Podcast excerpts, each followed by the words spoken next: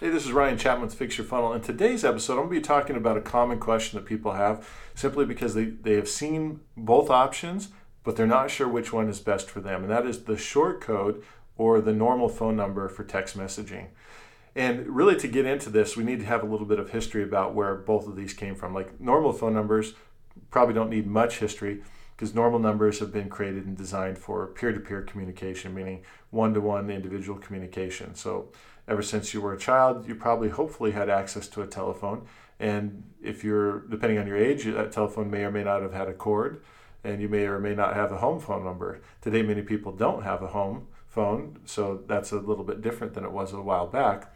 But this normal number is something that we've had for a long time, and we've used for telephone calls primarily as uh, cell phones have taken over the marketplace, and now in the United States, for example, there's 103% penetration of uh, cell phones, meaning there's more cell phone numbers than there are people in the United States. Now, this is in part due to people who have multiple numbers, meaning they have maybe uh, their personal number and then they have a business number. So that's how we're able to get over the, the current population of the United States in active phone numbers. But for most people now, we have cell phone numbers as their primary method of communication with a normal number. And that means we also have text messaging on that number. So we have voice and we have text messaging on that one phone number. And so this is intended primarily for peer to peer, meaning one to one communication, not a one to many communication. Now that's where the short code came into play. The short code was created by carriers to allow um, big corporations like your American Idol or your Pepsi or Coca Cola to be able to broadcast out um, text messages to a large number of people in a very short period of time. And with that, there were certain rules that they put into place to kind of control how the short code would work. And they also got to price the short codes. Now, short codes are five to six digit phone numbers that are used only for texting. There's no voice capability with them. And the reason there's no real voice capability is typically they were meant just for texting and they were principally used by uh, a large corporation. Now, as time went on, small businesses said, hey, we want to be able to send uh, a bunch of text messages to people because people aren't reading our emails. And so we started to see this uh, introduction of the, the short code for small business. Now, with this, because the short code is so expensive, generally runs uh, anywhere around 1000 to 1500 a month to be able to rent a short code from a carrier. And if you have that, then you have to follow certain rules. So some of the rules that you have to follow is if you're going to be sending out mass messages to people, you have to have their permission. This is a really good thing because personally, I don't like receiving unsolicited messages from anybody for any reason. So that's number one. Number two is if you are going to get permission, you need to let them know how often you're going to be spamming, I mean, broadcasting to them. And that was a, a big deal with short codes. And so, because of these rules, then they there became laws, and those laws then help enforce those rules that were created by the carriers to make sure that their media wasn't being abused and their networks weren't going to be overloaded uh, with unsolicited messages. And then their subscribers weren't going to be upset and then wanting to cancel their cell phone number so that because they were getting so many spam messages. So this is the why the short code was created. Now, the short code is extremely effective in about one area, and that area is sending out massive numbers of messages to a uh, whole host of people for one-way communication. And when they were created, they were initially intended to be uh, machines dis- disseminating information to large groups of people. So if you're in a business where you need to be able to communicate a massive amount of um, a little bit of information to a massive amount of people in a very short period of time, you're definitely going to want a short code. But for most small businesses, we actually end up um, doing what we call peer to peer marketing. And in that case, the short code doesn't really have any advantages for us. In fact, it has a lot of disadvantages. So, what, what do I mean by peer to peer marketing? Well, most marketing that's really effective is not broadcast marketing, meaning it's not something where you just talk to people and they can't communicate back. In fact, that's why you've had this whole surge of um, social networks, is because people want to interact with each other. They want to be able to communicate with each other and not have the, these kind of boundaries where they can do that communication.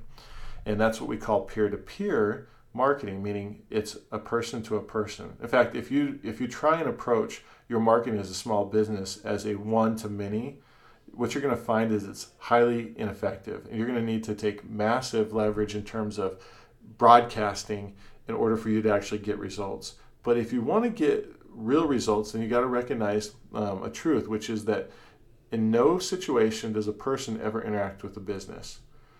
Now, they may blame a business or recognize a business, but they're always interacting with people. So there's always a person to person interaction in any business transaction. And with that, then, if we recognize that, then we want to approach all of our marketing from person to person standpoint. And this is where the use of a normal phone number um, for our marketing comes into play. When we use a normal phone number for text messaging, then we have to think about using it like we would with a person and not as a broadcast medium. Now, for people that come from the world of short codes, this is very foreign to them. And because of that, they have a hard time accepting and believing the way that we will approach text messages um, when you start using normal phone numbers, the way that we do it at Fix Your Funnel. And that is that you think about how do I, I interact with an individual? Not how do I get my information in front of people? How do I you know, cram my message down their throat? Because that doesn't actually work. But how do I interact with people as individuals? How do I create a personalized experience, but at the same time allow myself some leverage so that I'm not having to do a bunch of manual labor to be able to accomplish that? And that is at the, the center of this whole question of what's the difference between a short code and a normal phone number, in particular when it comes to the topic of marketing. So, when you're looking at what do I need to do with my business with text messages, in order to be able to have a positive experience with prospects and customers so that they'll want to interact and communicate with me, you have to leave this concept of broadcast alone. Now, does that mean that you'll never send out, um, you know, a number of messages to a group of people? No, it doesn't. You, you may do that when you have permission from people to do that. But what it means more is that as we're interacting with people via text message, we're thinking about how would I do this if I were to do this personally, individually, and communicate with them. And that usually will mean I would probably want to initiate some sort of conversation with them. And if they responded back, I would want the ability to continue that conversation. Now, sales, if we come down and look at the definition of sales at the end of the day, sales is about um, initiating a, a customer relationship, right? The terminology we commonly might use is to close a deal. But as you look at business uh, in maybe a more progressive way, you're going to be looking at as initiating a customer relationship because we're not looking for a single transaction. We're looking for a long-term relationship with a, uh, a customer who will want to use our services or product on an ongoing ba- basis for a long time, unless our product or service doesn't warrant that. In either way, we want to create a good relationship with them because then they'll be more likely to refer business to us, which is one of the most powerful ways to get business beyond your own controlled marketing. So, it, this being the case, as we start to interact with people, we want to think about how do we initiate conversations with people that can then lead to a customer relationship.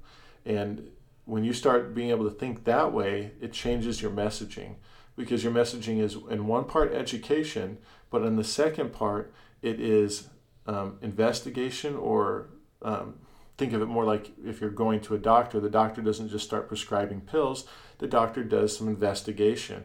They do some questions, they look at, do some tests, they evaluate what your needs are.